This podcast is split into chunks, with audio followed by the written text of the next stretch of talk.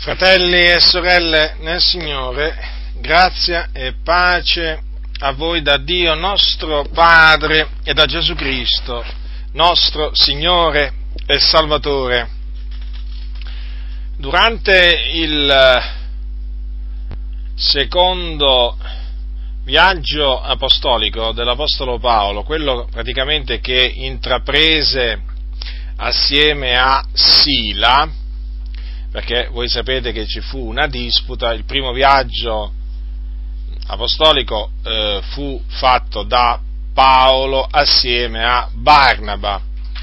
E durante questo viaggio, quel viaggio avevano, mandati dallo Spirito Santo, naturalmente avevano fondato diverse chiese, il Signore aveva operato potentemente tramite loro, poi erano tornati, erano tornati ad Antiochia e dopo che c'era stata l'assemblea, eh, l'assemblea a Gerusalemme, eh, era, accaduto, era, accaduto, che Paolo eh, gli aveva detto a Barnaba torniamo eh, a visitare i fratelli in ogni città dove abbiamo annunziato la parola del Signore per vedere come stanno, ma siccome che Barnaba voleva prendere con loro anche Giovanni, detto Marco, e, e Paolo, e Paolo non voleva invece perché giudicava che non dovessero prendere a compagno colui che si era separato da loro fin dalla Panfilia. Infatti questo Marco era partito eh, appunto eh, per, il, eh, per, il, primo viaggio apostolico assieme a Paolo e a Barnaba, però a un, certo punto, a un certo punto, non sappiamo per quale ragione, comunque a un certo punto si era, si era tirato indietro praticamente ed era ed era tornato ed era andato via, li aveva lasciati praticamente. E allora Paolo questa cosa eh, riteneva, riteneva, che eh, fosse eh, un impedimento al fine di, non, eh, al fine di prendere di nuovo Marco. E quindi ne nacque una, una disputa, una contesa che fu aspra, e avvenne che Barnaba prese con sé Marco e navigò verso Cipro, mentre Paolo, si, eh, essendosi scelto Sila o Silvano, partì raccomandato dai fratelli alla grazia del Signore e percorse la, la Siria e la Cilicia confermando le chiese. Ecco, qui siamo eh, già durante il, appunto, il secondo viaggio apostolico di Paolo, quindi Paolo e Sila i quali appunto, eh, secondo quello che dice Luca negli Atti degli Apostoli, arrivati a, eh, eh, nel capitolo 16, arrivarono a Derba e a Listra e qui a Listra c'era un certo discepolo eh, di nome Timoteo o Timoteo, che era figlio di una, di una donna giudea credente ma era, aveva il padre greco. E di questo credente perché appunto eh, il fatto che Gesù ha scritto che era un discepolo vuol dire che era un discepolo di Cristo. Di questo credente che era giovane rendevano buona testimonianza i fratelli che erano a Listra e anche in Iconi. Allora Paolo volle che egli, che Timoteo, partisse con lui ed ecco che appunto si unì quindi Timoteo a Paolo e a, e a Silvano questa è la prima volta che troviamo menzionato, si parla appunto di Timoteo qui nel, nel libro degli Atti. Ora, Timoteo, in base a quello che leggiamo poi nel, nelle due epistole che Paolo gli, in, gli indirizzò, la prima a Timoteo e la seconda, e Paolo lo ha chiamato figliuolo in fede. Quindi, quindi fu eh, fu Paolo a generarlo mediante l'Evangelo. Questa è un'espressione per far capire appunto che eh, fu Paolo colui, eh, diciamo, di cui Dio si usò per portare l'Evangelo della salvezza a Timoteo e tramite cui appunto si, si convertì. Eh, dunque, questo generare diciamo, è un, un'espressione biblica Paolo dice per esempio ai santi di Corinto, sono io che vi ho generati in Cristo Gesù mediante l'Evangelo e quindi praticamente li poteva chiamare figliuoli anche ai santi di Corinto e quindi Paolo chiamava Timoteo suo figliolo in fede, questo lo troviamo nella sua prima epistola, ve lo voglio leggere questa espressione di Paolo per farvi capire appunto. Allora, Paolo, apostolo di Cristo Gesù, per comandamento di Dio nostro Salvatore e di e di Cristo Gesù nostra speranza, a Timoteo, mio vero figliuolo in fede, grazie, misericordia, pace da Dio Padre, da Cristo Gesù nostro Signore. Notate come appunto lo chiama mio vero figliuolo in fede. Questo sta a indicare appunto che era stato Paolo a generarlo in Cristo Gesù mediante l'Evangelo. Ora Timoteo poi naturalmente lo troviamo in altri, in altri punti del libro degli Atti degli Apostoli durante appunto i viaggi dei viaggi, i viaggi dell'apostolo, dell'apostolo, Paolo. Ora, siccome che voglio, eh, voglio, predicare su alcune parole tratte dalla, sua, dalla prima epistola di Paolo a Timoteo, è bene tenere presente questo, che questa epistola Paolo la scrisse a Timoteo eh, mentre Timoteo si trovava a Efeso. A Efeso. E a Efeso c'era, stato, cioè, c'era stata un'opera del Signore, cioè Dio aveva operato salvando, salvando, delle anime, facendo miracoli tramite, straordinari, la Sacra Scrittura tramite l'Apostolo, tramite l'Apostolo Paolo, c'erano state anche, diciamo, c'era stato anche un tumulto, insomma c'erano anche molti avversari.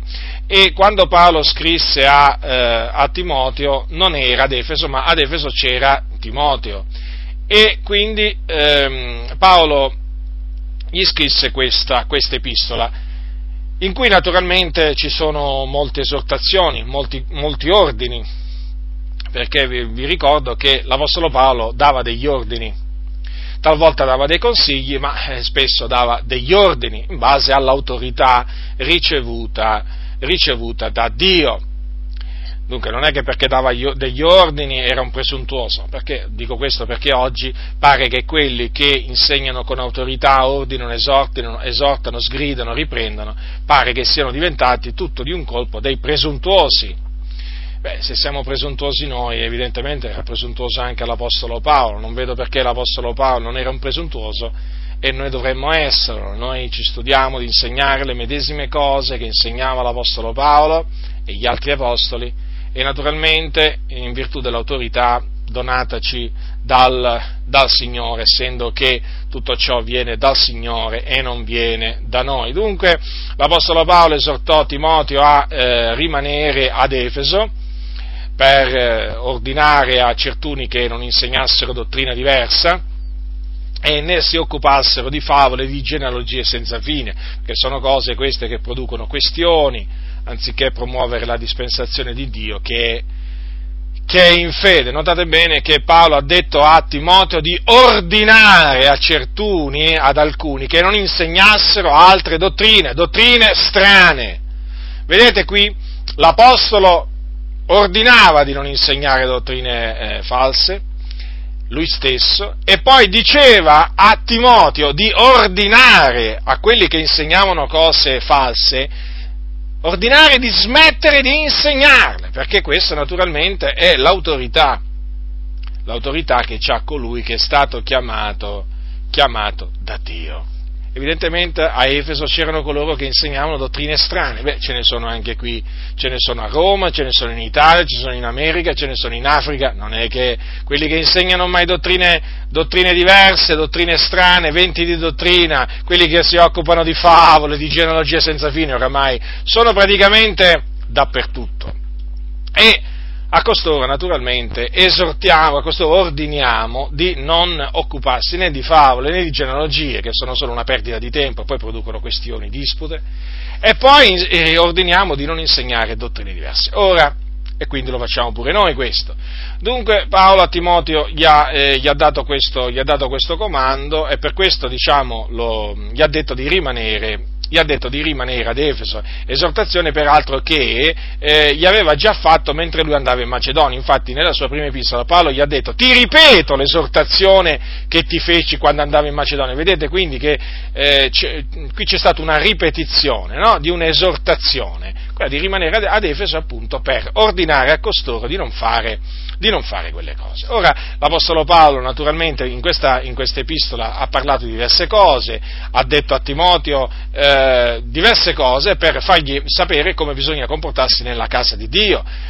Gli ha parlato del, dell'esortazione alla preghiera, e quindi Timoteo doveva esortare i santi a pregare, a fare eh, supplicazioni, preghiere, intercessioni, ringraziamenti per tutti gli uomini, per i re, per tutti quelli che sono in autorità, affinché, affinché, potessero menare una vita tranquilla e quieta in ogni pietà e onestà, cosa naturalmente questa che dobbiamo fare ancora oggi, la stessa esortazione.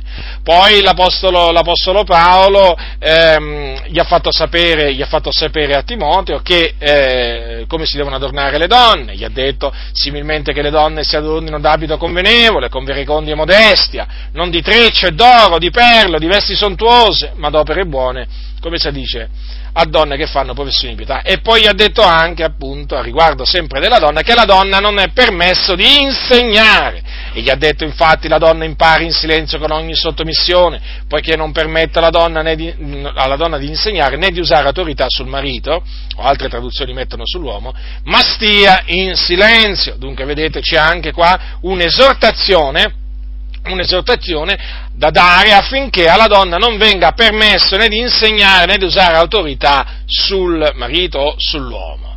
Poi naturalmente l'Apostolo Paolo prosegue e dice a Timoteo come devono essere coloro che ambiscono all'ufficio di vescovo o all'ufficio di, eh, di anziano e, mm, e naturalmente gli spiega come, come, come, deve essere il candidato, perché prima naturalmente ci devono essere coloro che si candidano, poi eh, devono essere messi alla prova, se eh, passano questa prova e sono trovati irreprensibili, allora possono assumere l'ufficio di vescovo. Come devono essere? Ricordiamolo, dice l'Apostolo Paolo, bisogna che il vescovo sia irreprensibile, marito di una sola moglie, quindi non può essere, non può essere un credente divorziato o risposato prima di essersi convertito, perché in questo caso avrebbe due mogli, ma deve avere una sola moglie, date bene, e deve essere credente naturalmente, eh? una donna fedele. Poi deve essere sobrio, assennato, costumato, ospitale, atto a insegnare. Atto a insegnare significa che deve essere capace di insegnare. Se non è capace di insegnare, uno non può diventare anziano, non può assolutamente eh, non può assolutamente ambi, ambire o ricoprire questo, ufficio. Non deve essere dedito al vino, non deve essere violento, ma deve essere mite, deve, non deve essere litigioso, cioè uno a cui piace litigare e contendere. Non deve amare il denaro, deve governare bene la propria famiglia, tenere i figlioli in sottomissione in tutta riverenza, perché se uno non sa governare la propria famiglia, come potrà, come potrà aver cura della Chiesa di Dio, dice l'Apostolo Paolo? Praticamente se uno non si fa obbedire dai propri figli e dalla propria moglie, come potrà pretendere, come potrà pretendere che i figli dei, dei credenti poi ubbidiscono a lui? Come potrà pretendere che le mogli dei fratelli poi ubbidiscono a lui, che, danno, che, che diciamo, gli prestino attenzione? Non potrà assolutamente. Prima uno deve sapere, deve sapere governare la propria casa, allora potrà governare anche la, eh, la, la famiglia di Dio, la Chiesa di Dio. Poi non deve essere novizio, quindi non deve essere appena convertito di recente, eh, per evitare appunto che, divenuto gonfio d'orgoglio, non cada nella condanna del, del, diavolo. Poi deve avere una buona testimonianza da quelli di fuori. Chi sono quelli di fuori? Sono gli increduli, quindi deve avere una buona testimonianza dalle persone del mondo. E questo affinché non cada in vitupere nel laccio del diavolo. Poi Paolo ha detto a Timoteo come devono essere i diaconi, quindi coloro che ambiscono, a, desiderano ricoprire l'ufficio di diaconi. Devono essere dignitosi, devono, eh, devono essere dignitosi, non devono essere doppi in parole, non devono essere proclimi a troppo vino, quindi non devono essere dediti al vino, non devono essere avidi di illeciti guadagni e quindi non devono amare il denaro, Devono essere uomini che ritengono il mistero della fede in pura coscienza e anche questi devono essere prima provati, dice l'Apostolo Paolo. Poi allora assumono l'ufficio di diaconi se sono irreprensibili. Poi le donne devono essere dignitose, non maldicenti, devono essere sobrie, fedeli in ogni cosa. Anche i diaconi devono essere mariti di una sola moglie e devono governare bene i loro figliuoli e le loro famiglie. Quindi coloro che hanno figli dissoluti, accusati di dissolutezza, di fornicazione, di essere ubriaconi, di essere dei ribelli, dei violenti, assolutamente eh, questi credenti che hanno questi figli non possono nella maniera più assoluta ambire, ambire all'ufficio né di, eh, né di, mh, mm, eh, come si dice, di, di, di, vescovo e neppure a quello, a quello, di diacono. Sì, è importante, fratelli, cioè queste cose sono cose che vanno trasmesse perché l'Apostolo Paolo ha detto di trasmettere, questi, questi sono comandamenti del Signore. Devo, anche coloro che ambiscono l'ufficio di diacono devono governare bene i loro figlioli e le loro famiglie. Praticamente, se sono degli, eh, sia quelli che ambiscono all'ufficio di vescovi che quelli di, eh, all'ufficio di, di diacono, non sono credenti che sanno tenere in sottomissione i propri figli, cioè praticamente se questi hanno figli disubbidienti, figli che fanno tutto quello che gli pare e piace, Naturalmente senza parlare poi della moglie, perché naturalmente se questi hanno delle mogli che fanno quello che gli pare e piace, si vestono come gli pare e piace, eh, hanno la lingua lunga, maldicenti, si ingeriscono nei fatti degli altri e così via. È chiaro che questi credenti non possono ambire all'ufficio, a questi uffici, perché chi ricopre questi uffici deve essere irreprensibile, irreprensibile Qui stiamo parlando della casa di Dio, non di un partito politico, anche se ci sono certi partiti politici dove magari ci sono delle, delle, diciamo, delle regole un po' ferre, però certamente non a, questo, non a questo livello. Qui stiamo parlando della casa di Dio, cioè della Chiesa di Dio. Questi sono ordini dati dall'Apostolo Paolo, li ha dati per lo Spirito Santo, noi crediamo che sono veraci, sono attuali, non è che sono passati, e tutti sono attuali, non è che ce n'è qualcuno che non è, non è attuale questo sia chiaro, eh? perché qui c'è la tendenza sempre a far passare qualche parte della Bibbia eh, per non attuale, per qualcosa che si riferiva solo a quel tempo. Sai, fratello, bisogna considerare la tradizione, bisogna considerare poi il contesto storico-sociale, insomma, ti tirano fuori eh, tutte queste cose qua, naturalmente sempre per, per cercare di distoglierti da quello da cui loro vogliono eh, distogliersi e, già, da, e, da, cui già si sono distolti, perché naturalmente non gli, fa, non gli fanno piacere certe cose. Dunque, l'Apostolo Paolo eh, ha dato questi comandamenti e gli ha, scritto, gli ha, scritto, a Timoteo, io ti scrivo queste cose sperando di venire tosto da te se, e semmai tarda affinché tu sappia come bisogna comportarsi nella casa di Dio, che è la Chiesa dell'Iddio vivente, colonna e base della, della verità. Poi naturalmente gli ha, detto, gli ha, detto, altre cose, gli ha parlato delle vedove, quali sono le vedove veramente vedove, quelle che praticamente devono essere onorate, quelle che devono essere iscritte nel catalogo. Anche queste cose fanno parte del, catalogo, del, del, consiglio, del consiglio di Dio. Poi gli ha, diciamo, gli ha, gli ha, detto altre cose, potete leggerle queste cose nei capitoli 1, 2, 3, 4 e 5 e 5 di primo, di primo Timoteo. E, ehm, poi passiamo al capitolo 6. Il capitolo 6 eh, l'Apostolo Paolo esordisce dicendo appunto come si devono comportare coloro che sono sotto il gioco della servitù. Eh, appunto che devono reputare i loro padroni come degni d'ogni onore affinché il nome di Dio e la dottrina non vengano biasimati, dice l'Apostolo Paolo. E poi naturalmente quelli che hanno padroni credenti non devono disprezzarli perché sono fratelli ma tanto più li devono servire perché quelli che ricevono il beneficio del loro servizio sono fedeli e diletti. Ecco, a questo punto Paolo gli dice queste cose insegna e ad esse esorta. E adesso veniamo alle parole su cui eh, voglio predicare e su cui mi voglio concentrare oggi.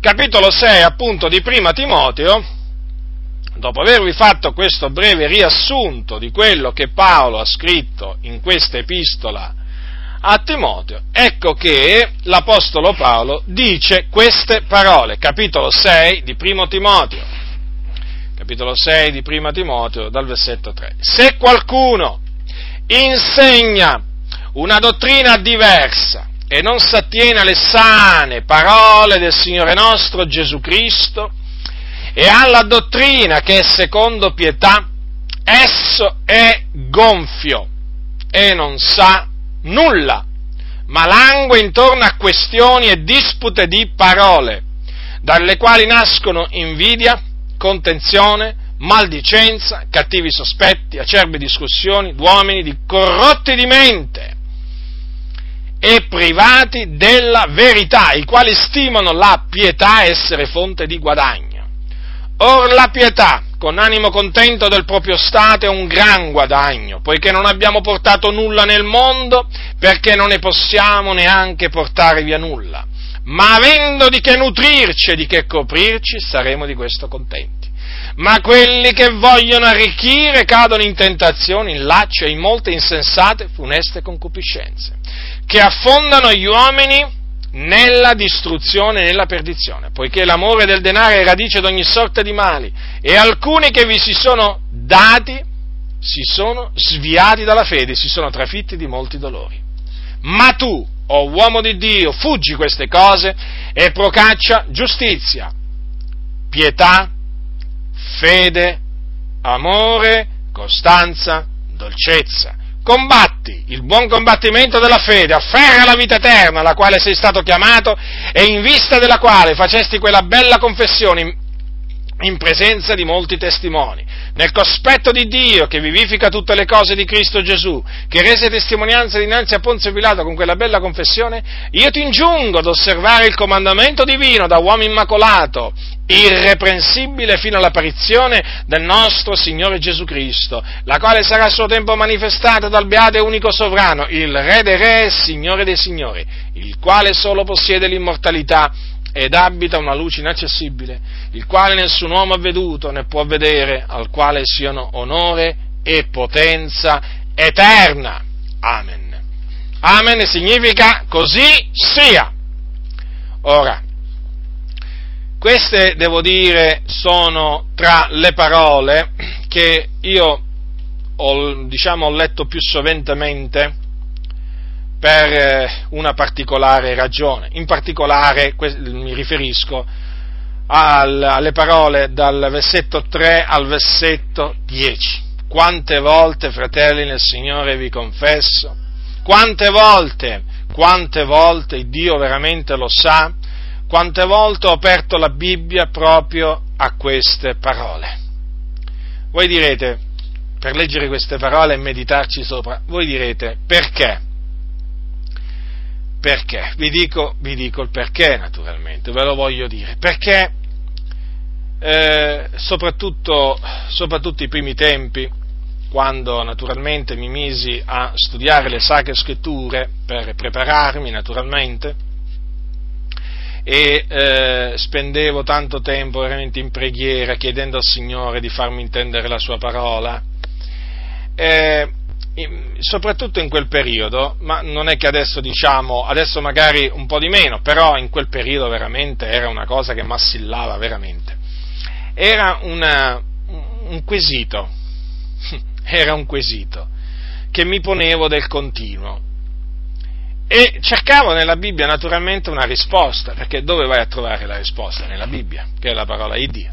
E la domanda che mi facevo era questa io leggendo le sagre scritture mi accorgevo che eh, tante cose di cui parlavano gli apostoli mm, era come se non esistessero per i pastori, per tanti predicatori. Qui non è che stiamo a guardare la denominazione, eh, badate, non, qui non sto facendo diciamo, assolutamente nessuna distinzione. Io mi accorgevo che eh, de, di determinati argomenti, di determinate cose di cui parlavano gli apostoli, c'era eh, su cose, su queste cose c'era un silenzio assoluto, non solo, non solo c'era un silenzio assoluto, ma nel momento in cui tu dicevi qualche cosa, nel senso, nel momento in cui tu tiravi fuori il discorso, eh, dicendo, sai, la Bibbia dice così, l'Apostolo Paolo ha detto questo, notavo che c'era subito da parte di molti e questo naturalmente non me l'aspettavo, c'era subito opposizione, avversione, perché loro tiravano fuori sempre una cosa opposta a quello naturalmente che era scritto nella Bibbia. Eh, e allora io naturalmente mi ponevo questa domanda, ma come mai questi insegnano una cosa diversa? Cioè, come mai questi dicono una cosa che è l'opposto di quello che dice la Bibbia? E io dicevo dentro di me, ma è così, è così chiaro. Eppure insegnano proprio eh, il, il, contrario. Per esempio, vi faccio un esempio. Ehm, c'è scritto, per esempio, che il, il, l'anziano deve essere marito di una sola moglie. E c'erano pastori divorziati e risposati. Eh, per esempio c'è scritto che la donna deve imparare in silenzio con ogni sottomissione, che non le è permesso appunto di insegnare. Beh, c'erano donne che insegnavano e ci sono tuttora. Per esempio c'è scritto che la donna si deve, deve adornare con d'abito convenevole, con verecondie modeste, quindi non si deve mettere addosso né tre, non, l'oro, le perle, le vesti sontuose. Eppure veniva insegnato il contrario, il contrario, l'esatto, l'esatto opposto. E naturalmente, naturalmente queste cose, poi naturalmente anche il fatto per esempio cioè il fatto, per esempio, questo fatto delle donne, delle donne proprio che c'è scritto così chiaramente, no? che Paolo non permetteva alla donna di insegnare. Questa cosa era una cosa che veramente mi faceva indignare profondamente. Dicevo, ma è scritto così chiaramente, ma perché permettono alle donne di insegnare? Perché? Perché ci sono chiese che sono in mano a donne, eh, che fanno le pastoresse? Dentro di me c'era veramente un, un, come, come, si suol dire, uno sdegno veramente enorme, ma poi soprattutto c'era questo quesito. E allora, naturalmente, meditando su queste parole, meditando su queste parole ho inteso la ragione, la ragione per cui, per cui costoro insegnano una dottrina diversa cioè, ho compreso, ma naturalmente vi potrei fare altri esempi, ma ve ne potrei fare, eh, attenzione. Io ho menzionato solo alcuni punti, eh? Alcuni punti. Ma vi potrei, vi potrei, menzionare quelli che insegnano che Dio ci vuole materialmente ricchi, per esempio, perché questi insegnano una dottrina diversa. E io dentro mi domandavo, ma come mai? Ma come mai insegnano insegnano ciò, poi mi domandavo come mai alcuni sprezzano il comandamento del velo, come mai, come mai insegnano proprio una cosa completamente diversa, insegnano una dottrina diversa. E sempre queste domande naturalmente affioravano nella mia mente, ci pensavo, ci pensavo, giorno e notte ci pensavo io, queste erano domande che mi facevo giorno e notte perché io una volta che mi sono convertito pensavo di trovare una chiesa obbediente, non perfetta, badate bene, perché giustamente non esistono credenti perfetti, non esiste una chiesa perfetta nel senso che è una chiesa che ha raggiunto la perfezione, no, ma naturalmente vole, mm, cioè, mi aspettavo di trovare credenti che procacciassero la perfezione, ma il fatto che avevo trovato credenti invece che prendevano piacere nell'imperfezione e della perfezione non gli interessava proprio niente. E questo è il dramma. Il dramma è questo ancora oggi. È questo. Ti dicono, sono i primi a dirti, fratello, la Chiesa perfetta non c'è, ma lo sappiamo che non esistono persone perfette sulla faccia della terra. Disse Giacomo stesso, il fratello del Signore, falliamo tutti in molte cose. Se anche l'Apostolo Paolo riconosceva i suoi errori, l'Apostolo Paolo diceva che faceva quello che odiava, ma vi rendete conto? Però l'Apostolo Paolo, l'Apostolo Paolo eh, si studiava di procacciare la perfezione, quello che non avviene oggi, quello che non vuole essere fatto oggi da tanti. Sì, perché c'è un comandamento, quello di ricercare, procacciare la perfezione. Vedete, generalmente si, menzion- si sente menzionare il comandamento procacciare la pace con tutti e la santificazione senza la quale nessuno vedrà il Signore. Ma c'è un altro comandamento che, che dice appunto di procacciare la perfezione, lo ribadisco, quello di procacciare la perfezione è un comando, non è qualche cosa non è qualcosa di, eh, di facoltativo, è scritto, se qualcuno lo vuole sapere, ai Corinzi. Spero che ci sia qualcuno che lo voglia sapere, eh? Capitolo 13 di Secondo Corinzi, versetto 11, del resto fratelli rallegratevi, procacciate la perfezione. E io vedevo, che cosa vedevo? Io vedevo che invece, vedevo fratelli che invece di procacciare la perfezione si compiacevano nell'imperfezione. Proprio non si protendevano verso le cose che stavano davanti. No, erano là, fermi, al palo, come si suol dire. Praticamente, era, era, avete mai visto uno camminare su se stesso? Eh? Ecco, battere il passo praticamente. Non è che facevano un passo avanti, anzi se potevano ne facevano uno in meno. Ma dentro di me dicevo, ma com'è possibile? Ma dove, dove sono capitato? Dove sono capitato? In mezzo a credenti che leggono una cosa e se la buttano alle spalle. E allora naturalmente mi, fa, mi, facevo tutte queste domande. Quello di procacciare la perfezione, Gesù non ha detto forse siate perfetti come è perfetto il Padre vostro celeste? Eh? Quindi è un comando, è un comando. Può anche non piacere, sicuramente non piacerà a taluni, però quello di procacciare la perfezione, fratelli, è un comando. Allora, io vedevo credenti che, pastori, giovani, anziani, che proprio di procacciare la perfezione proprio non gli balenava nemmeno per la mente la cosa, e se lo facevi presente, se lo facevi presente subito, scoppiava la lite, subito. Ora, allora naturalmente io vedevo tutto questo e vedevo che appunto c'erano proprio parti della Bibbia che era come se non esistessero nella Bibbia, come se non esistessero proprio. Ma non solo, vedevo che veniva predicato l'opposto, insegnato l'opposto, permesso l'opposto. Dicevo, ma come mai? Ma come mai? Ma come mai? E allora, appunto, leggendo le parole di Paolo a Timoteo, ho capito come mai. Perché costoro sono gonfi e non sanno nulla. Guardate, io ho meditato spesso su, questa, eh, su queste parole dell'Apostolo Paolo, spesso. E ogni volta che ho meditato, sono arrivato se- mm, che, diciamo che ho meditato su di esse, sono arrivato sempre alla medesima conclusione. Paolo ha ragione. Paolo ha ragione, non può avere torto. Com'è possibile che, com'è possibile che l'Apostolo abbia torto? Non è possibile, questa è parola di Dio. Allora, Ogni qualvolta ho letto, se qualcuno insegna una dottrina diversa e non si attiene alle sane parole del Signore nostro Gesù Cristo, la dottrina che secondo pietà esso è gonfio non sa nulla, mi è venuta la tentazione di dire, ma forse Paolo è esagerato? Possibile, come fa a dire quello è gonfio e non sa nulla? Cioè, umanamente, ragionando umanamente, uno potrebbe dire, ma non è che qui ha esagerato Paolo, ma possibile?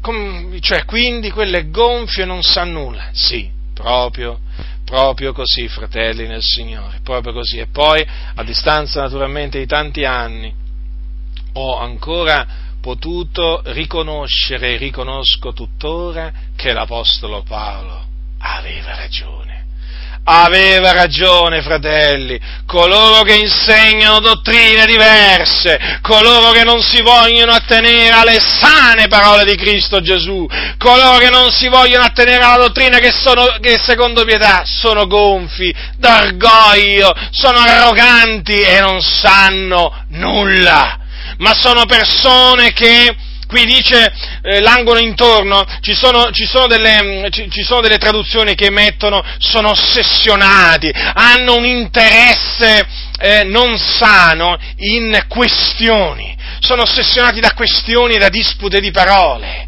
Queste persone infatti è proprio così. Conoscendole poi ci si rende conto che sono veramente predisposti proprio a mettere in dubbio quello che dice la Sacra Scrittura, a fare contese, a disputare.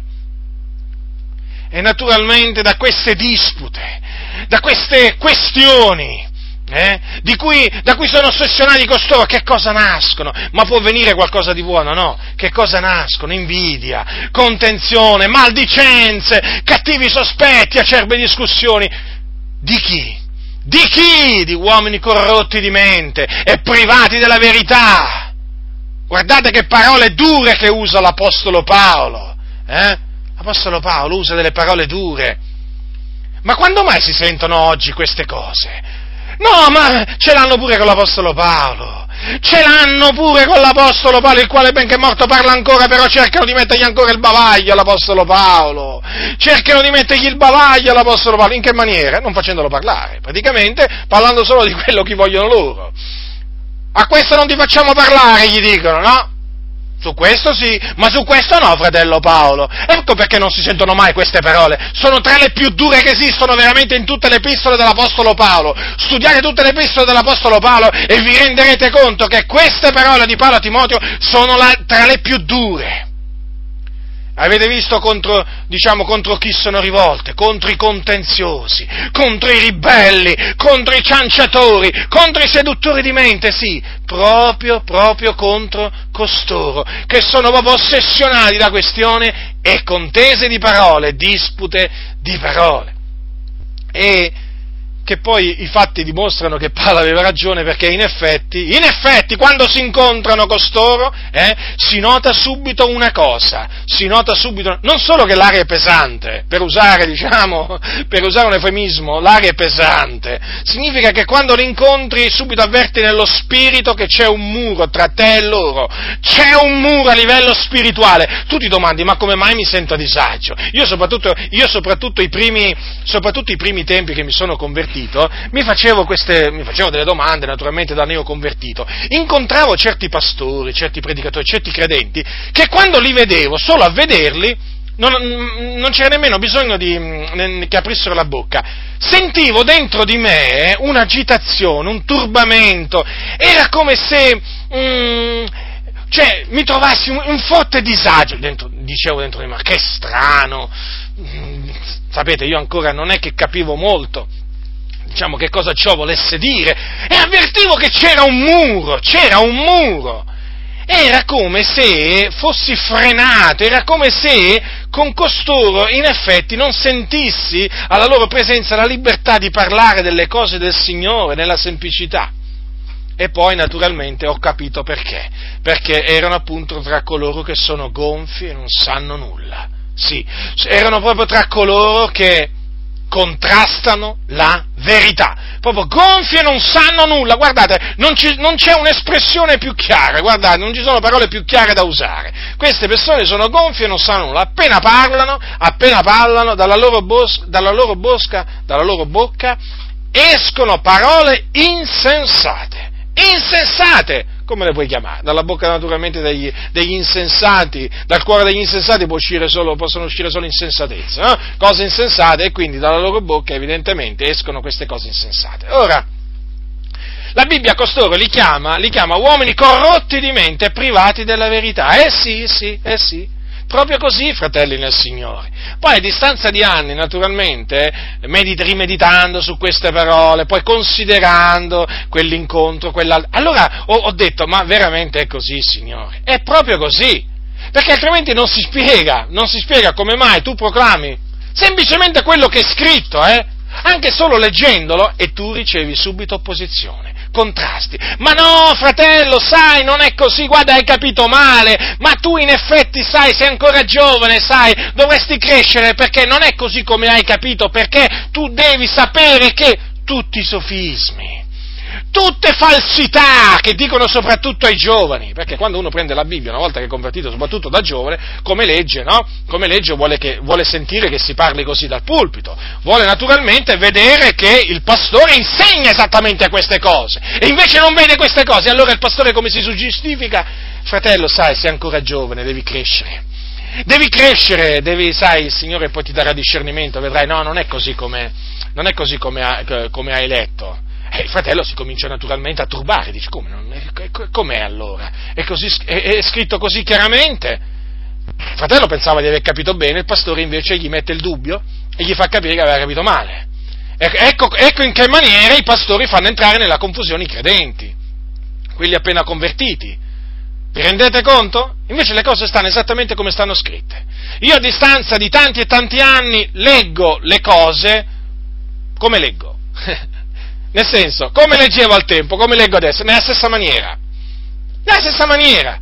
Cosa capisci? La stessa cosa. A distanza di tanti anni. Com'è possibile? Non è che capisco un'altra cosa, capisco la stessa cosa. Quello che c'era scritto per me nell'87, per me c'è scritto ancora così, e, soprattutto il significato non è cambiato. È quello. Ma fratello, ma tu ti, ti basi troppo sulla lettera. Queste sono lettere. E io mi devo basare sulle lettere. Su che cosa mi devo basare? Sulle allegorie. Di chi? Di chi? Dei ribelli, dei cianciatori che usano le allegorie per distogliere i credenti dal senso letterale. Basta, è finita non ne voglio più sentire parlare di queste allegorie che vanno contro la parola di Dio, le demolisco, le distruggo, non mi interessano. Ed esorto i santi a rigettarle, a rigettarle queste allegorie, queste predicazioni allegoriche, siamo stufi delle vostre predicazioni allegoriche, siamo stufi delle vostre interpretazioni veramente che vanno contro la parola del Signore. È ora che il popolo di Dio torni al senso letterale della parola del Signore, al senso letterale, sì, come leggi, che sta scritto. Io quello come leggevo al tempo, così leggo adesso. E tu, fratello nel Signore, non ti devi lasciare distogliere da niente e da nessuno dal senso letterale della parola del Signore. Devi rimanere ancorato. Come leggi, così è. Io ti posso commentare quello che tu leggi, ti posso spiegare quello che tu leggi, ma naturalmente la mia spiegazione non andrà a contrastare quello che tu hai letto, ma ti confermerà ulteriormente quello che hai letto. Invece quando un pastore, tu gli vai dal pastore o da un ministro, non importa chi sia, e gli vai a presentare un passo chiaro e quello invece te lo offusca, tu da quello devi scappare, devi ritirarti, quello non sa niente, quello è gonfio e non sa nulla. Lo so, sono parole dure, però non posso usarne altre. Paolo l'ha detto. Paolo l'ha detto. Se tu vai, se tu vai da un pastore e gli dici, senti fratello, vi faccio degli esempi. Tu vai dal pastore e gli dici, senti fratello, qui dice che la donna deve imparare in silenzio con ogni sottomissione e che non è permesso alla donna insegnare. Se il pastore ti risponde così, no fratello, devi, devi, sai, devi sapere che al tempo di Paolo c'era un contesto sociale tutto particolare, sai, la donna aveva quando tu cominci a sentire queste parole, sai cosa devi fare? Sai cosa devi fare? Te ne devi andare. Te ne devi andare perché quelle gonfie non sa nulla. Quando tu da un pastore e gli dici, senti fratello, qui c'è scritto che la donna non si deve mettere addosso oro, perle, vesti sontuose. Eh? Si deve mettere addosso dei vestiti con vergogna e modestia. Quando tu senti che il pastore ti dice no, fratello, ma sai, quello è un contesto tutto particolare, Dio guarda il cuore, no, alla fine. Cosa devi fare? Lo sai già, vattene, vattene, stai perdendo tempo, quel pastore ti, sta, ti farà perdere tempo, ti farà, tanto, ti farà perdere tanto tempo se tu lo segui.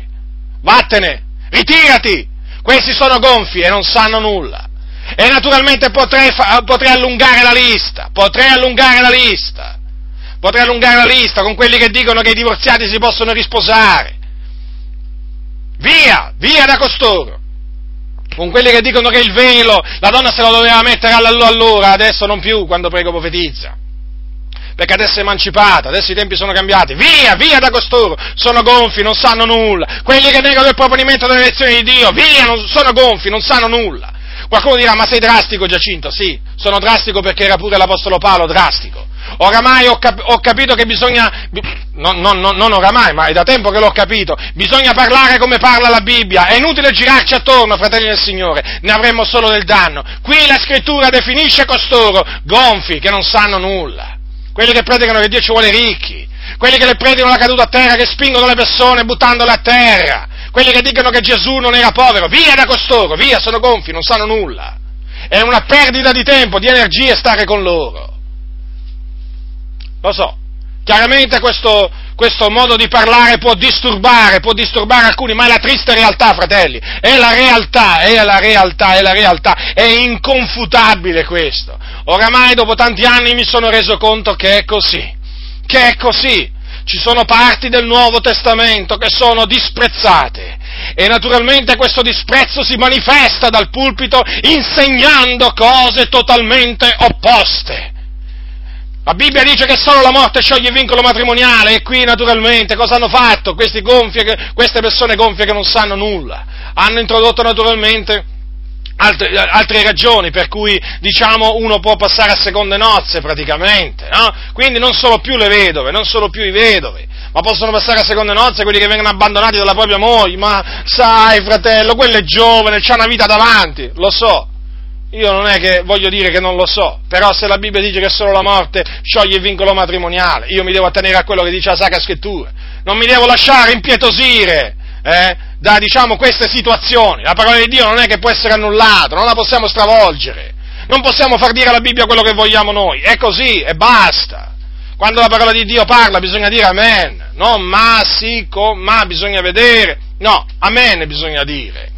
Ora, perché naturalmente è importante, è importante capire queste parole dell'Apostolo Paolo, perché in questa maniera eh, eh, il quesito, ma perché? Ma perché?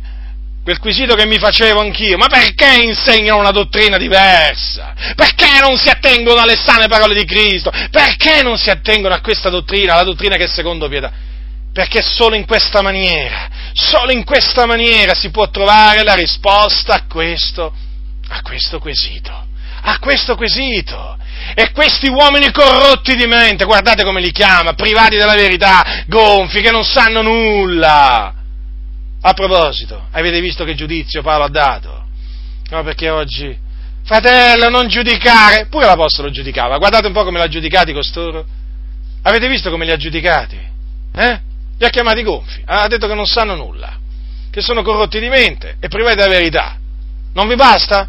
Non vi basta per capire che Paolo giudicava, ma no, non è che Paolo giudicava secondo l'apparenza, in base all'apparenza, giudicava con giusto giudizio, in base ai fatti, in base ai fatti. Infatti, quali erano i fatti? Che coloro dei quali lui parlava così, insegnavano una dottrina diversa, contrastavano quindi le parole di Cristo, le parole degli Apostoli. I fatti, i fatti! Non ci inventiamo niente! Non ci inventiamo niente, sono i fatti che dimostrano che costoro sono gonfi e non sanno nulla. Sono gonfi e non sanno nulla. Corrotti di mente, privati della verità. E che fanno costoro? Stimano la pietà essere fonte di guadagno. Ecco, è importante anche questa affermazione di Paolo, perché costoro che cosa hanno escogitato nella loro cupidigia? Cioè praticamente si usano della pietà per arricchirsi. Ah, quanti ce ne... E questi sono così, eh? Questi sono così! Tu scava, scava, scava, scava. Poi vedete il discorso? Che questi bisogna conoscerli. Bisogna conoscerli nella loro vita privata. Vi voglio dire una cosa. Vi voglio dire una cosa. Io in base alla mia esperienza vi posso dire che alcuni, ci sono alcuni che eh, non amano, non amano, diciamo, cioè ci sono dei pastori che non amano stare con le pecore, con i fedeli, se non al culto, alle agapi e alle riunioni giovanili, diciamo, diciamo questi convegni periodici che ci sono, ma non amano, diciamo, mh, eh, frequentazioni al di là, diciamo, del, del locale di culto, va, diciamo così, va, perché, sapete perché? Sapete perché? Hanno paura di essere scoperti hanno paura di essere scoperti per quello che sono. Persone che stimano la pietà e fonti di guadagno. Cosa significa? Hanno paura che si scopra che questi amano il denaro. Detto proprio, eh? In maniera molto semplicistica. Sì, sì, sì. Amano il denaro. Ecco perché contrastano diverse parti della parola di Dio, ma naturalmente per, per, per, per, comprendere questo, per sapere questo, bisogna conoscerli bene, ma loro sono come le anguille, sono come delle anguille, sfuggono sempre, sfuggono sempre, o non hanno tempo qui e là, e sono pastori, eh, badate bene, pastori di chiese, eh? stiamo parlando di pastori, eh? non di, di, adesso mi sto concentrando sui pastori, non magari di, di, credenti che sono di passaggio, magari predicatori che sono di passaggio, no? Ma voglio dire pastori, no? che stimolano la pietà essere fonte di guardia. Costoro si guardano bene da stare con i credenti in privato più di tanto, eh? Assolutamente, meno parlano con loro è meglio, eh? meno stanno con loro in privato meglio, perché hanno paura di essere scoperti. Praticamente hanno paura che si scopra che questi veramente stimolano la pietà essere fonte di guadagno. Questi praticamente, questi pastori stanno bene tra di loro, nel senso i corrotti stanno bene tra, eh, tra di loro, ricordatevi sempre questo il cuore dell'uomo rispetta al cuore, eh, eh, il cuore dell'uomo risponde al cuore dell'uomo, eh? Simile, cerca simile. Mm, è sicuro questo, eh? È pacifico proprio. Allora, questi corrotti stanno bene tra di loro, cioè questi che stimolano la pietà e se fondi guadagni, stanno bene tra di loro. Perché naturalmente tra di loro eh, architettano bene no? le, varie, le, varie, situazioni per, per guadagnare di più, capito? io ti do questo, tu mi dai quest'altro, capito? Ti, do, ti faccio questo favore, tu fammi quest'altro, capisci? E ci sono sempre i soldi di mezzo. Voi naturalmente non sapete niente, ma c'è questo, diciamo, ci sono questi intrighi, capito, a livello, a livello di pastori di cui voi non sapete niente, capito? Ma è evidente poi che quando costoro uno li conosce, poi capisce la ragione per cui non predicano questo, non predicano l'altro, perché oggi in molte comunità, eh, oggi in molte comunità pentecostali viene insegnato proprio l'opposto di quello che dice la Sacra Scrittura, l'opposto, fratelli nel Signore è sotto gli occhi di tutti, l'opposto. La Bibbia dice una cosa, loro insegnano proprio una cosa totalmente diversa. Perché? Ve lo spiego in maniera molto semplicistica, perché siccome che costoro simulano la pietà e fonte di guadagno e quindi costoro amano, eh, amano, il denaro, si guardano bene dal di insegnare determinate cose, così come appunto le insegna la Sacra Scrittura, perché sanno che se insegnassero quelle cose naturalmente diminuirebbero i membri della Chiesa, diminuirebbero quindi i partecipanti ai culti, eh, soprattutto a quello della domenica, eh, quando c'è il pienone, diminuirebbero ma notevolmente, considerevolmente. Quindi non possono usare il linguaggio biblico su tutte le cose, non possono toccare determinati argomenti, non sono liberi nella maniera più assoluta, sono in un laccio, come fanno a essere lì? Perché? Perché sanno che parlare di certe cose naturalmente fa allontanare certe persone e facendo allontanare certe persone, eh, naturalmente diminuiscono le entrate, le entrate finanziarie. Cosa significa? Che diminuiscono i soldi. Perché? Vengono a mancare una parte delle decime, perché voi sapete che questi qua, naturalmente, che stimolano la pietà essere fonte di guadagno, proprio questi vanno a letto proprio veramente con, una, con, davanti il comandamento sulla decima, si svegliano proprio con il comando della decima davanti agli occhi, camminano veramente durante la giornata con il comandamento della decima davanti agli occhi. Tutti gli altri comandamenti non, praticamente non, non, hanno nessun valore, ma questo della decima ce l'hanno sempre davanti. Eh sì, sono, sono servi di mammone, questi qua veramente servono il loro ventre, stimolano la pietà e se fondi di guadagno, è come se ce l'hanno davanti sempre la decima, la decima, la decima, la decima, e quindi naturalmente la maledizione capito? La maledizione che devono lanciare contro quelli che non danno la decima, uomini corrotti costoro sono. Allora, naturalmente, loro non possono parlare di certe cose, non possono parlare contro certe mondane concupiscenze, non possono dire ai credenti che si devono astenere da questo, da questo e da questa. No, assolutamente. Perché altrimenti diminuiscono le decime e le offerte.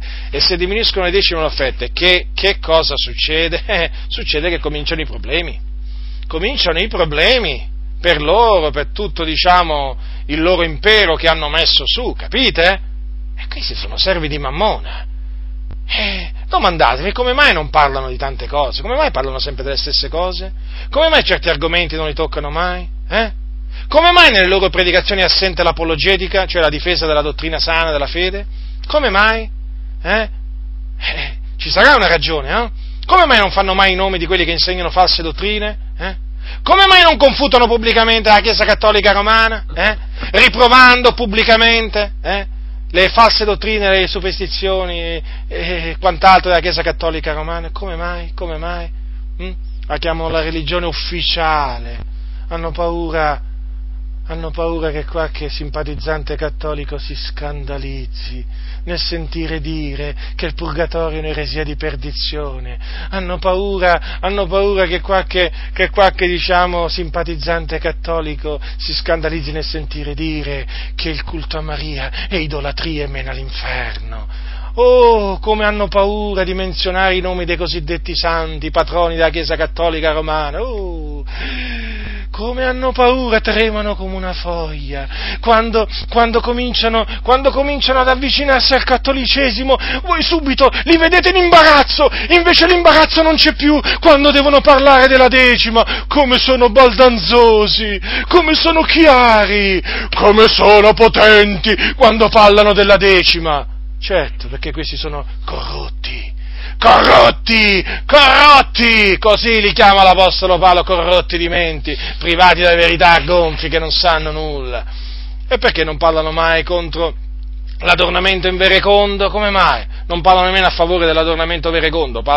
Immaginatevi voi se si mettono a parlare contro le minigonne, si mettono a parlare contro le vesti attillate, contro i gioielli, ma, ma, ma, ma loro ti dicono, ma stai scherzando? Ma stai scherzando? Ma se noi cominciamo contro i trucchi, contro l'andare al mare, ma se noi cominciamo a parlare contro andare al cinema, al teatro, ma se noi cominciamo a parlare di questo, fratello, un pastore una volta gli ha detto a uno, ma qui, qui se dovessimo cominciare a predicare queste cose qui, qui dobbiamo andare a, consegnare le chiavi al padrone, al padrone del locale.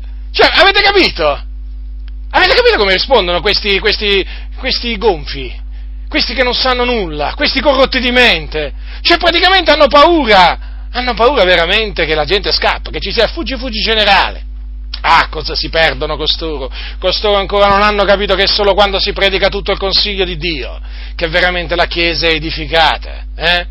Che le anime proprio si sentono attirate attirate alla parola di Dio, si sentono invogliate a investigare le sacre scritture, invece come parlano loro le anime non sono per niente invogliate, perché praticamente quelle loro predicazioni sono una sorta di sonnifero che li fa, li fa, li fa, fa cadere i credenti proprio in un profondo sonno, eh, e per svegliarsi da quel sonno veramente ci vuole, ci vuole proprio la tromba di Dio, veramente, ecco perché stiamo suonando la tromba, stiamo suonando la tromba in Sion per svegliare tutti questi addormentati a cui hanno dato il sonnifero in queste chiese, il sonnifero gli stanno dando, il sonnifero, e chi si sveglia cercano di farlo riaddormentare. Ma una volta che ti svegli, fratello, una volta che ti svegli, fratello, questi non riusciranno a farti riaddormentare, sai?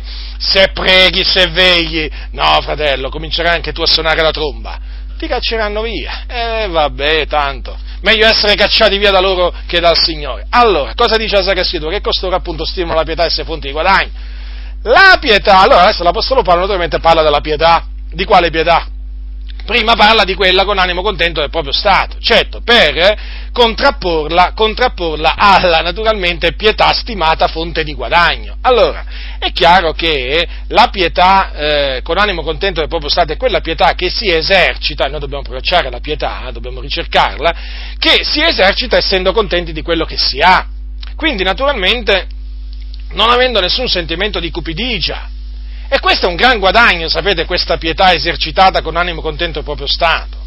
Cioè, se tu, fratello, procacci la pietà, a prescindere che tu sia pastore o non pastore, non importa, ma se tu eserciti la pietà verso il tuo prossimo, verso i credenti, eh, essendo contento di quello che hai, quindi accontentandoti, questo significa, eh, essendo contento del proprio Stato significa questo, che uno è contento di quello, di quello che ha, sia tanto che poco, ma uno è contento. Ecco, quello è un gran guadagno. È come se è un gran guadagno. E certo, mm, Gesù disse appunto, con la vostra perseveranza guadagnerete le anime vostre, perché alla fine poi non c'è mai da perdere, non, non c'è mai niente da perdere nel fare quello che il Signore ci dice, ci dice di fare. Osservare il comandamento del Signore ha una grande ricompensa nel cospetto di Dio, quindi nel procacciare la pietà, però con animo contento del proprio Stato, non, non ci può essere che naturalmente un guadagno, una, una ricompensa. Perché l'Apostolo Paolo dice che non abbiamo portato nulla nel mondo. Alcuni se lo sono dimenticati questo. Che non abbiamo portato nulla nel mondo. Come siamo venuti in questo mondo? Te lo ricordi come sei venuto in questo mondo? Eh? Eh, chiedilo a tua mamma chiedilo, e chiedilo a tuo papà, sei venuto nudo. Nudo! Non avevi niente addosso, sei venuto nudo. Ecco, e nudo naturalmente, nudo ritornerai nel seno della terra, cioè nella polvere. Quindi, no, vi ricordate le parole di Giobbe? Eh? Allora, non abbiamo portato nulla nel mondo. Eh, questa è una verità, eh, fratelli del Signore. Ce lo dobbiamo ricordare spesso questo, eh? Che siamo venuti in questo mondo senza niente. E il fatto è che, il fatto è che quando ce ne andremo via da questo mondo, nemmeno ne potremo portare via niente. Cioè, uno può accumulare, che, che vi posso dire io, tonnellate d'oro. Tonnellate d'oro, eh? Io non so se c'è qualcuno al mondo che ha accumulato tonnellate d'oro, tonnellate dico, eh? A livello privato. Ma comunque sia, quando anche ci fosse uno che avesse accumulato mille tonnellate d'oro, mille tonnellate d'oro, guardate che è veramente enorme eh, come valore, eh, alla fine non potrà portare via nemmeno un grammo d'oro, ma nemmeno un grammo. Uno può avere accumulato, ma uno può avere guadagnato tutto il mondo. Praticamente uno può essere diventato la persona più potente e più ricca eh, di questo mondo. Alla fine poi che cosa porterà via da questo mondo? Non porterà via niente, zero, e zero è zero, eh? nulla è zero, zero. Eh. Quindi, fratelli del Signore, ricordiamocele queste cose qua, eh? è inutile che ci, che ci affatichiamo per diventare ricchi. Eh, alla fine poi dobbiamo essere contenti di quello che abbiamo, accontentiamoci delle cose che abbiamo. Il Dio comunque non ci farà mai mancare il necessario. Avendo di che nutrirci, di che coprirci, saremo di questo contenti. Eh. Alcuni non sono contenti, ma come? Abbiamo di che nutrirci, di che coprirci, dobbiamo essere contenti, fratelli del Signore, dobbiamo essere contenti. Il Signore ci fa mancare qualcosa? A me non mi ha fatto mancare niente. Sono stato giovane, sono diventato vecchio, diceva il salmista, non ho visto il giusto abbandonato né la sua progenie accattare il pane. Il Signore non fa morire di fame i suoi, eh? e nemmeno di sete. Allora, quello che voglio dire è questo. Allora, abbiamo dei vestiti, abbiamo di che mangiare, e rallegriamoci nel Signore, non ci manca niente facciamo la pietà senza, senza voler desiderare di arricchirci, perché, fratelli del Signore, come ha detto l'Apostolo Paolo, eh, quelli che vogliono arricchire cadono. Non è che c'è scritto che quelli che vogliono arricchire rimangono in piedi, no, cadono. Già questo, già il fatto che ci sia scritto che cadono in tentazione, quello già deve fare proprio, deve mettere in allarme qualsiasi credente. Lo deve proprio mettere in allarme, perché qui c'è scritto che quelli che vogliono arricchire cadono in tentazione. Ora, quelli che vogliono arricchire evidentemente smettono di vegliare e di pregare, perché? Perché Gesù ha detto, vegliate e pregate affinché non cadiate in tentazione. No? Quindi è evidente che quelli che vogliono arricchire hanno smesso di vegliare e di pregare, ed è una cosa proprio pacifica questa, eh, perché altrimenti non potrebbero, non potrebbero cadere in tentazione. Uno che veglia e prega non cade in tentazione, cade in tentazione chi smette di vegliare e chi smette di pregare. E questi naturalmente sono tra costoro, sono appunto quelli che vogliono arricchire, quindi praticamente quelli che hanno smesso di essere contenti del proprio, del proprio Stato, o che non sono contenti del proprio Stato e vogliono avere, e più hanno e più vogliono avere, capito?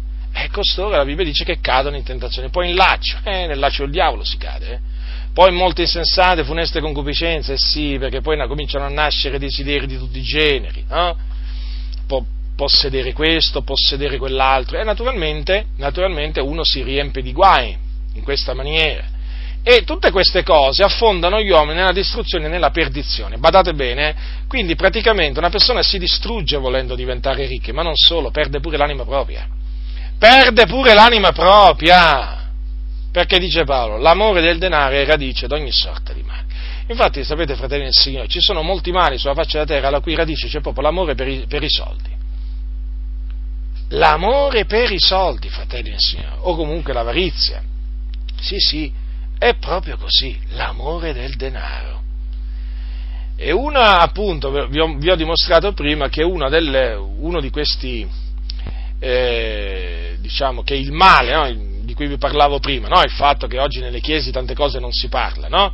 e quindi il popolo praticamente si comporta come vuole, questo è un male, eh? E guardate che alla radice di questo male vi posso assicurare che c'è l'amore del denaro, l'amore del denaro, che dice l'Apostolo Paolo, alcuni che vi si sono dati, vedete? Prima non, non, non si erano dati a questo, erano contenti, ma alcuni che vi si sono dati si sono sviati dalla fede e si sono trafitti di molti dolori. Trafitti di molti dolori significa tradotto che si sono riempiti di guai, di molti guai. Eh sì, guai, guai.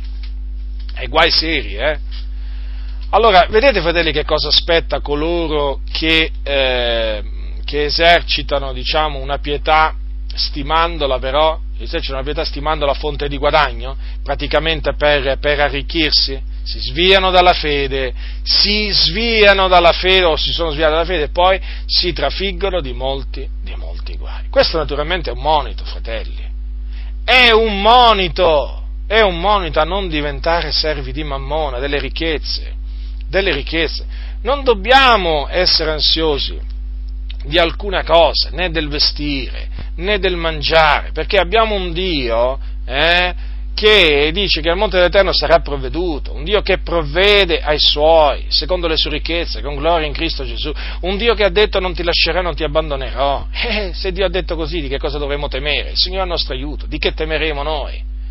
Quindi perché dobbiamo essere ansiosi di quello che berremo, di quello, di quello che mangeremo, quello, di quello, di cui ci vestiremo, non dobbiamo essere ansiosi di queste cose. Perché? Perché il nostro Dio sa le cose di cui abbiamo bisogno e ce le provvede, ce le provvede, il nostro Dio è buono, il nostro Dio è buono, provvede ai figli, provvede ai figlioletti dei, dei, dei corvi, pensate un po' voi, provvede il pasto alla leonessa per i suoi figli, pensate se non provvede a noi, fratelli nel Signore. E quindi siamo contenti delle cose che abbiamo, manteniamoci umili nel cospetto del Signore perché l'umiltà precede la gloria, la superbia invece, eh, la superbia precede la rovina. E di fatti costoro naturalmente che vogliono arricchire si sono insuperbiti, no? perché? Perché vogliono, eh, vogliono diciamo, diventare qualcuno, vogliono che si parli di loro, vogliono essere notati, vogliono che si parli di loro perché hanno belle case, belle macchine, bei vestiti. Eh, questi si sono sviati dalla fede. Quindi ci servono di... queste parole sono un monito, fratelli, sono un severo monito che a distanza di secoli, vedete?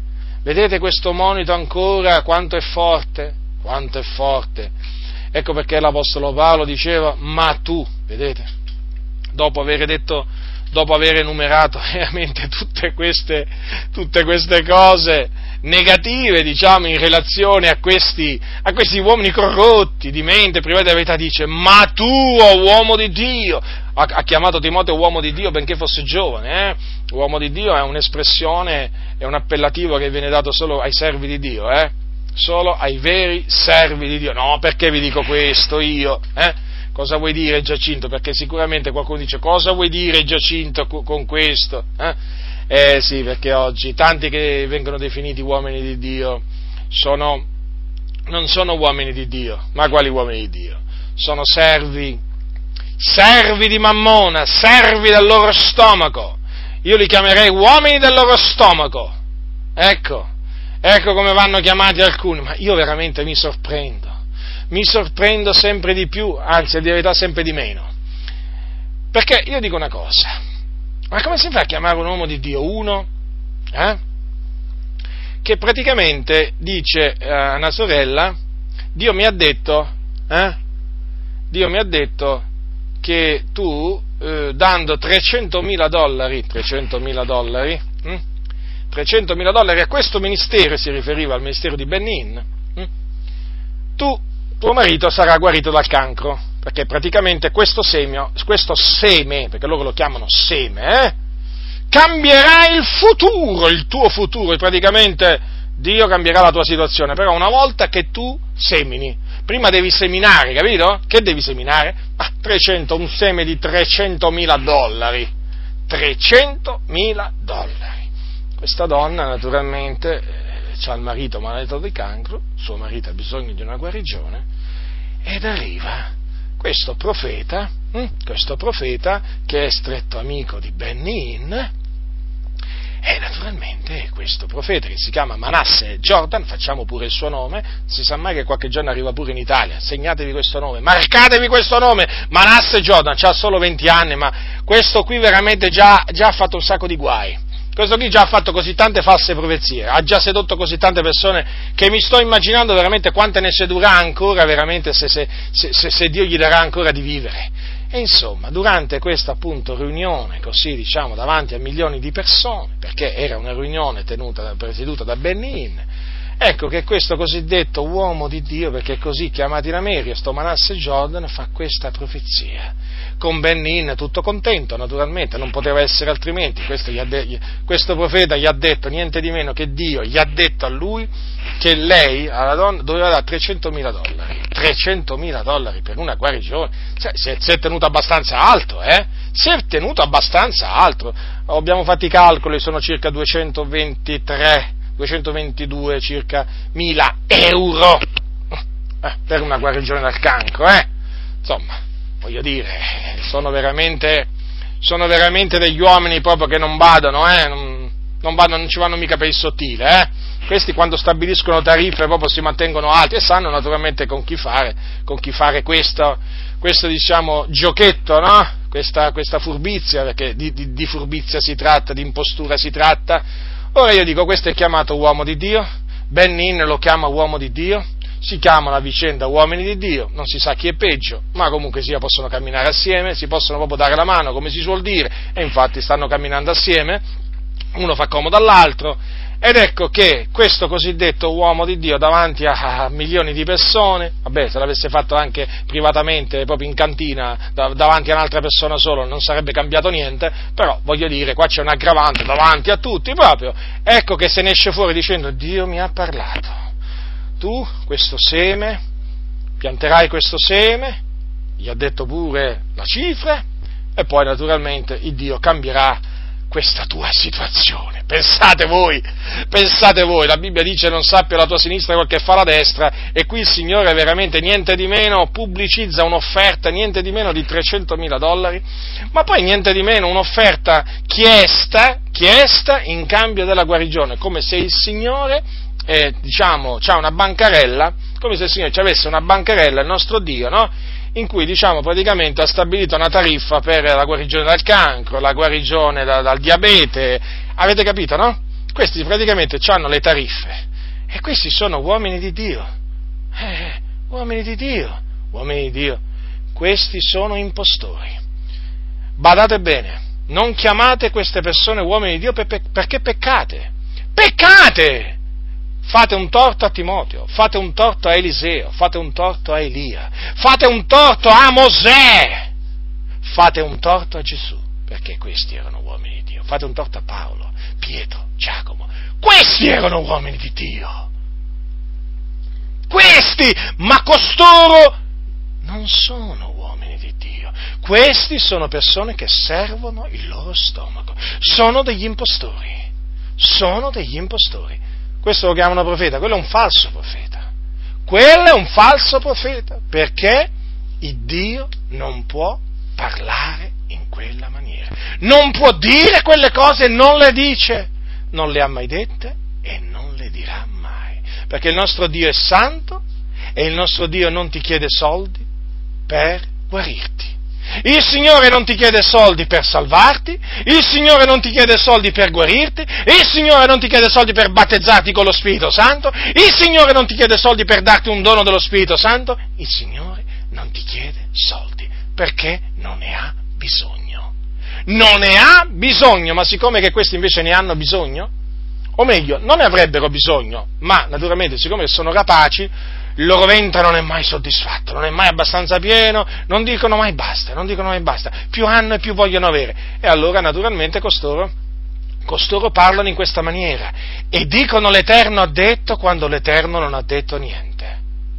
Dicono che il Signore li ha mandati quando il Signore non li ha mandati, non li conosce nemmeno a questi. Questi sono impostori, badate, fratelli del Signore, guardatevi da costoro. Chiusa parentesi, naturalmente giusto per farvi capire, no? Per farvi capire che oggi il termine uomo di Dio viene dato proprio degli impostori. Ah, degli impostori, non può essere dato agli impostori il termine uomo di Dio. Ma no, ma, ma io cioè non, non, mi, cioè non, mi, viene nemmeno in mente di chiamare queste persone uomini di Dio. Ma quali uomini di Dio? Io so gli uomini di Dio, il carattere che deve avere un uomo di Dio. Basta leggere le sacre scritture. Leggete la storia di Mosè. Leggete la storia di Eliseo, di Elia, la storia di Gesù di Nazareth, naturalmente, che è la storia, la storia delle storie. Eh? Gesù, capo e compitor di fede, duce e perfetto esempio di fede. Lui, Gesù! Guardate, limitatevi a, a leggere la storia di Gesù, guardate non vi dico nemmeno di leggere Mosè, Paolo, leggete la storia di Gesù di Nazareth. Lui, un vero uomo di Dio. Vero uomo di Dio? Eh, certo, il Cristo è di Dio. Quindi Gesù era veramente un uomo, un uomo di Dio. Lui era il figlio dell'uomo, eh? non solo il figlio di Dio, era vero uomo, ecco, vedete come si è comportato. Lui era anche profeta, era dottore, eh? era apostolo, sommo sacerdote, insomma, guardate cos'è Gesù, eh? Allora, e naturalmente lui è anche il pastore, il sommo pastore. Allora, voi esaminate accuratamente la vita di Gesù. Accuratamente, fratelli nel Signore. Ma Gesù diceva gratuitamente avete ricevuto, gratuitamente date, diceva ai suoi apostoli, quando li ha mandati, li ha mandati a, cacciare, a, cacciare, i demoni, a guarire i lebrosi, a mondare i lebrosi, a guarire gli ammalati, a risuscitare i morti, a predicare. Gli ha detto gratuitamente avete ricevuto, gratuitamente date. Eh, più chiaro di così. Questi quindi, questi che chiedono il seme, il seme, si sono inventati questa espressione, eh, naturalmente, per non far apparire che è una transazione commerciale, capito? Lo chiamano il seme, eh? Eh, questi si sono inventati il seme. Questi qua che parlano del seme, eh? eh, eh questi sono impostori. Praticamente tu dammi il seme, dammi il seme, che io ti benedico. Questo praticamente è quello che dice l'Iddio di questi impostori, hm? ma non è il nostro Dio. L'Iddio di costoro non è il nostro Dio, perché noi il nostro Dio sappiamo come agisce, come parla, eh? qual è il sentimento di Dio. Il loro Dio è un altro Dio, è il loro stomaco. Il loro Dio è il ventre, il loro stomaco, bisogna chiamarlo con il, con il, con il suo nome, con il suo nome, come ha, come ha un nome il nostro Dio, eh? che è appunto l'Iddio d'Abramo, di Isacco e di Giacobbe, l'Iddio e Padre del nostro Signore Gesù Cristo, così c'è un nome pure il loro Dio, l'Iddio di questi impostori, sapete qual è? Lo dovete chiamare col, lo, col, col, col suo nome, il loro stomaco, lo stomaco, ecco, il loro Dio, come si chiama? Lo stomaco. Allora, Timoteo era un uomo di Dio, vero uomo di Dio. Quindi. Cosa gli ha detto Paolo a Timoteo? Fuggi queste cose, fuggi, fuggi, scappare, scappare, sapete quando si fugge? Eh? Fuggire, guardate che non è che camminare, eh? Quando si fugge, si corre. Quindi, via da queste cose. E naturalmente gli dice di procacciare la giustizia, pietà, fede, amore, costanza e dolcezza. E a tale proposito vorrei ricordarvi che queste cose non è che si procacciano con chiunque, eh, ma con coloro, solo con coloro che di cuore puro invocano il Signore. Questo lo dirà Paolo poi, naturalmente, sempre a Timoteo nella sua seconda epistola, quando gli dice, capitolo 2, versetto 22, ma fuggi gli appetiti giovanili e procaccia giustizia, fede, amore e pace con quelli che di cuore puro invocano il Signore. Vedete, fratelli del Signore, Cuore puro, cuore puro. Il cuore dell'uomo risponde al cuore dell'uomo. Chi ha un cuore puro cerca chi ha un cuore puro. Chi ha un cuore corrotto cerca chi ha un cuore eh, corrotto. Allora, chi fugge queste cose, eh, chi fugge queste cose di cui naturalmente eh, Paolo ha parlato, eh, chi fugge a quelle cose, e procaccia giustizia, pietà, fede, amore, costanza e dolcezza, chi cerca, chi cerca? Cerca quelli che sono puri di cuore e che naturalmente con un cuore puro invocano il Signore. Ci sono, eh? Non è che sono tutti con un cuore corrotto, eh? Attenzione, ci sono quelli che di cuore pure invocano il Signore. Ecco, fratelli e Signore, chi dovete cercare? Chi dovete cercare nel procacciare appunto giustizia, pietà, fede, amore, costanza e dolcezza. Ecco, cercate appunto di procacciare queste cose con quelli che di cuore puro invocano il Signore, quindi con quelli che hanno un cuore corrotto. Non potete procacciare queste cose, ma nella maniera più assoluta. Poi gli dice Paolo a Timoteo di, proca- di combattere il buon combattimento. Eh sì, la, praticamente la buona guerra, è chiamata anche così, la buona guerra. Sì, perché noi siamo in una guerra. È chiamato combattimento della fede perché naturalmente non solo si esercita diciamo per fede, perché noi combattiamo per fede, ma naturalmente si esercita anche in difesa della fede, perché noi naturalmente difendiamo strenuamente, difendiamo strenuamente, o, eh, difendiamo strenuamente sì, la fede che è stata una volta per sempre tramandata ai santi. Quindi è chiamato il combattimento, il buon combattimento della fede, è chiamato buono, eh? La buona, la buona guerra dobbiamo, dobbiamo combattere e naturalmente questa guerra la possiamo combattere in maniera efficace solo rivestendoci della completa armatura di Dio, di cui Paolo parla, e allora sì, potremo veramente affrontare con successo i principati, le potestà, i dominatori di questo mondo di tenebre, le forze spirituali della malvagità che sono nei luoghi celesti. Questi naturalmente sono, sono i nostri nemici perché i nostri nemici non sono, non sono, carne, non sono fatti di carne e sangue, anche se anche se i nostri nemici si usano di persone fatte di carne e sangue, però il nostro combattimento non è contro carne, contro carne e sangue, ma è contro chi eh, manovra carne e sangue, chiaramente, no? quindi contro il diavolo e tutte le sue, tutte le sue schiere, i demoni e così via. Ecco, dobbiamo combattere questo, questo combattimento. Eh, nel combattere questo combattimento, eh, naturalmente si usano diverse, diverse armi, tra cui appunto spicca la spada dello Spirito, che è la parola di Dio, oltre che naturalmente che la preghiera, oltre che la cintura della verità, il, eh, l'elmo della, come dice Paolo, no? lo scudo della fede, poi c'è l'elmo della salvezza, la corazza, allora Paolo, Paolo agli Efesini, a cintura naturalmente della verità, poi la corazza della giustizia, i piedi della prontezza che dà l'Evangelo della pace, lo scudo della fede, con il quale dice potete spegnere tutti i dardi infuocati del maligno, e poi c'è l'elmo della salvezza, la spada dello spirito della parola di Dio, e poi c'è naturalmente anche la preghiera. Come potete vedere, come potete vedere, fratelli del Signore, di questa armatura non è che fa parte solo la preghiera, perché oggi, perché vi dico questo? Perché oggi pensano, alcuni pensano che si combatte solo pregando, ma non si combatte solo pregando, non si combatte solamente pregando, eh, altrimenti la spada dello Spirito, ma a che cosa ci servirebbe? Cosa si fa con una spada? Eh, con una spada ci si difende e si attacca. Ecco.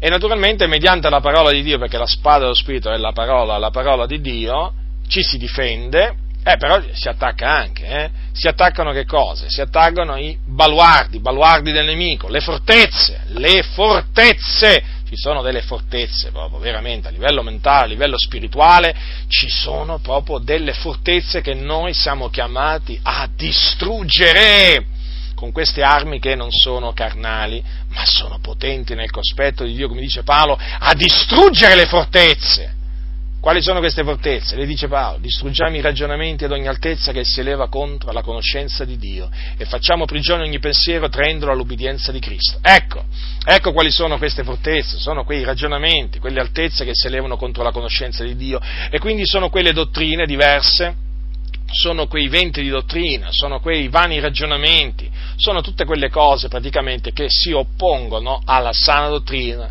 alle sane parole del nostro Signore Gesù Cristo, alla dottrina che secondo Pietro, ecco, tutto ciò che si oppone a queste cose, eh, vanno distrutte, distrutte. Quindi non bisogna solo pregare, bisogna anche distruggere queste cose. E quando si distruggono queste cose, naturalmente, eh, è evidente che eh, si devono eh, si, devono si, devono riprendere, coloro che insegnano queste cose. No? Infatti, vedete che l'Apostolo Paolo aveva detto, a Timoteo, aveva detto a Timoteo di rimanere ad Efeso per ordinare a certuni che non insegnassero dottrine diverse. Vedete, fratelli del Signore, quindi? Eh, il combattimento, il combattimento a cui era stato chiamato Timoteo non è che era rappresentato solo dal pregare, no, fratelli. La preghiera fa parte del, diciamo, del, del combattimento, no? che un soldato di Cristo Gesù affronta. Però naturalmente ricordatevi anche delle altre, delle altre armi, tra cui appunto la spada, la spada, la spada dello Spirito. E poi gli dice afferra la vita eterna, quindi dobbiamo conservarla la vita eterna, non dobbiamo lasciarcela sfuggire, dobbiamo stare attenti a quelli che ce la vorrebbero rapire, togliere, vita eterna alla quale siamo stati chiamati e naturalmente in vista della quale ognuno di noi ha fatto una confessione o comunque continua, continua a fare una, una, confessione, una, confessione, una confessione di fede. Ecco, fratelli del Signore, vedete, l'Apostolo Paolo di che cosa si preoccupava nello scrivere, nello scrivere a Timoteo, la, cioè si preoccupava appunto eh, di Timoteo in questo senso, lui desiderava che Timoteo eh, fosse un uomo eh, puro, immacolato, un uomo irreprensibile e, che lo fosse proprio fino al ritorno di Gesù Cristo. Quanto è importante, fratelli, quanto è importante tutto ciò, che perseveriamo appunto nel buon operare, fino alla fine, fino alla fine, la fine lo sapete che vale meglio, vale meglio del principio, no? Quindi bisogna stare attenti, fratelli del Signore, abbiamo iniziato, grazie a Dio, o meglio, Dio ha cominciato in noi un'opera buona, studiamoci, studiamoci di perseverare fino alla fine, al fine veramente di vedere poi in quel giorno l'opera del Signore eh, portata, portata a compimento. Non induriamo la nostra cervice e lasciamo che il Signore continui a operare dentro di noi quello che a Lui piace, quello che a Lui è gradito, in vista di quel glorioso giorno nel quale il nostro Signore Gesù Cristo tornerà dal cielo e scenderà dal cielo, la Bibbia dice, con potente grido, con voce, con voce d'arcangelo, considerate voi con voce d'arcangelo e con la tromba di Dio, fratelli del Signore. Quello è un grande giorno, un, giorno unico, nel quale il Signore scenderà dal cielo allora i morti in Cristo risusciteranno i primi.